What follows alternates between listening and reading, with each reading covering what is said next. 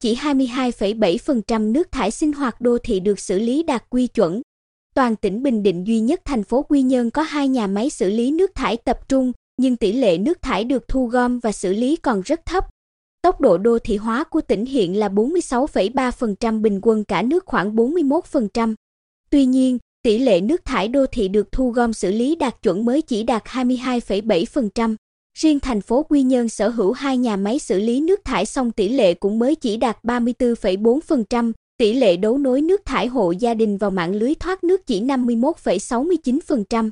Hai nhà máy xử lý nước thải tại Quy Nhơn được đầu tư từ dự án môi trường bền vững các thành phố duyên hải tiểu dự án thành phố Quy Nhơn do Ngân hàng Thế giới tài trợ vốn 364 tỷ đồng.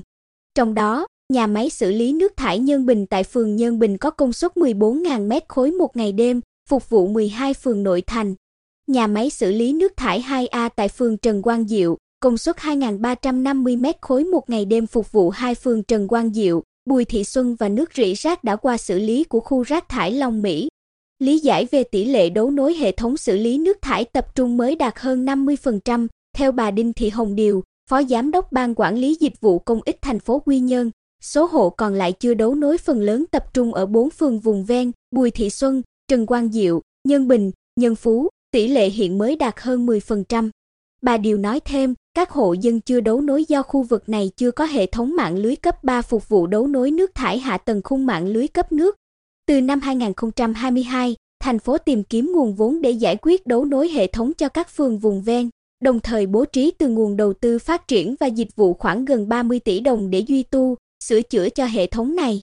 Tuy nhiên, thật sự nguồn lực đầu tư cho mạng lưới này rất lớn nên làm không xuể.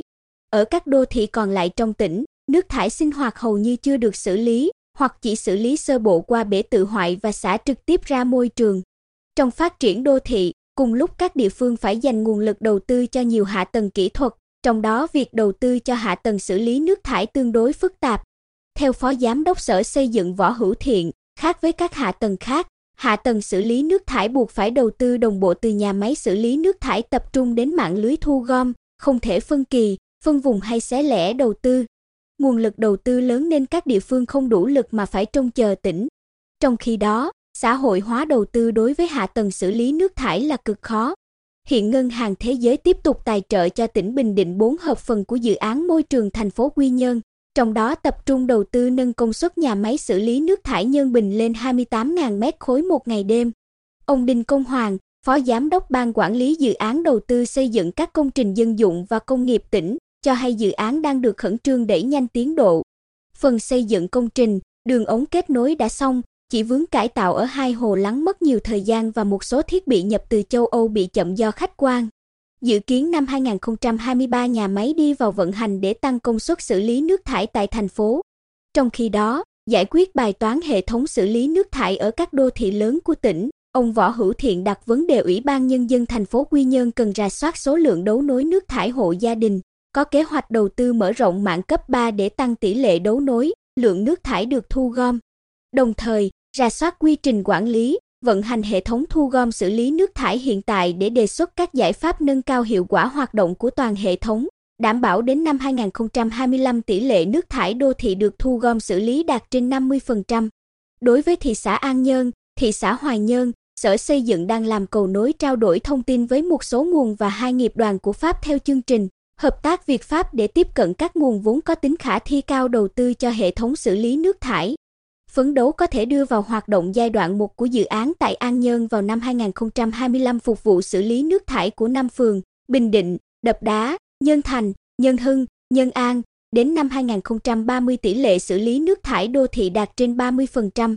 Thị xã Hoài Nhơn hiện cũng đang phối hợp các sở, ngành chuẩn bị hồ sơ đầu tư đề án thoát nước mưa và thoát nước thải đô thị Bồng Sơn, để kêu gọi đầu tư, tiếp cận các nguồn vốn vay, vốn hỗ trợ, phấn đấu đến năm 2025 có thể khởi công dự án, đến năm 2030 tỷ lệ nước thải đô thị được thu gom xử lý đạt trên 30%.